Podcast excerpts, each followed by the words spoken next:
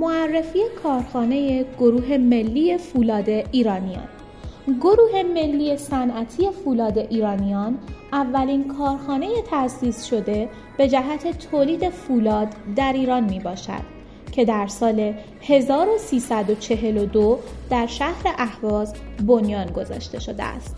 این گروه با نام گروه ملی فولاد اهواز نیز شناخته می شود.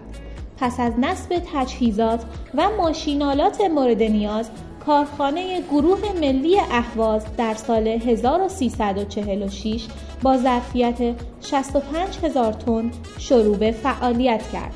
بعد از انقلاب اسلامی این گروه تحت عنوان گروه صنعتی فولاد ایرانیان به فعالیت خود ادامه داد. فولاد به شکل میلگرد، میلگرد ساده، میلگرد آجدار و نبشی آهن در این کارخانه تولید می شود.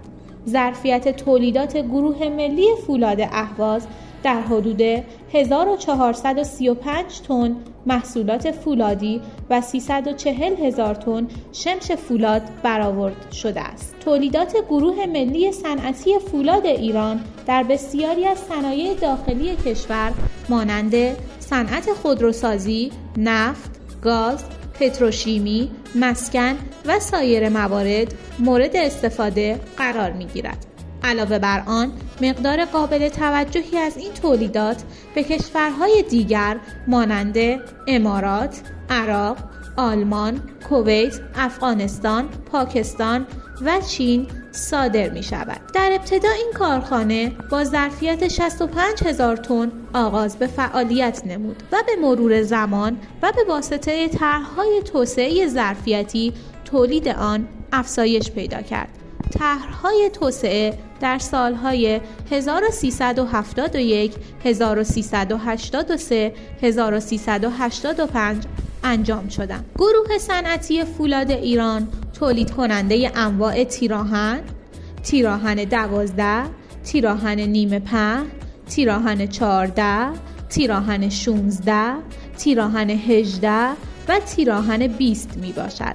انواع میلگرد ساده و آجدار از سایزهای 16 تا 40 انواع کلاف، شبکه فولادی، لوله های فولادی درزدار و غیره از محصولات این کارخانه بزرگ هستند. کارخانه میلگرد و مفتول گروه ملی فولاد اهواز در سال 1352 خط تولید مفتول در کارخانه ملی فولاد اهواز راه اندازی شد. در سال 1372 پس از اجرای اولین طرح توسعه ظرفیت تولید این خط تولید به 410 هزار تن افزایش یافت. از شمش های فولادی به عنوان ماده اولیه این خط تولید استفاده می شود که در ادامه به انواع میلگرد، مفتول ساده و آجدار تبدیل می شود. کارخانه فولاد سازی از مهمترین زیر مجموعه های گروه ملی صنعتی فولاد ایران است که در سال 1351 به بهره برداری رسیده است.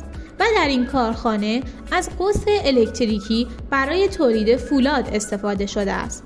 ظرفیت کارخانه فولادسازی بعد از اجرای طرح توسعه و بازسازی تا 430 هزار تن افزایش یافته و پیش بینی می شود. این ظرفیت در سالهای آتی تا 8600 تن افزایش می یابد. برای تولید فولاد از آهنهای اسقاطی، آهن اسفنجی و سایر مواد و آلیاژهای دیگر استفاده می شود.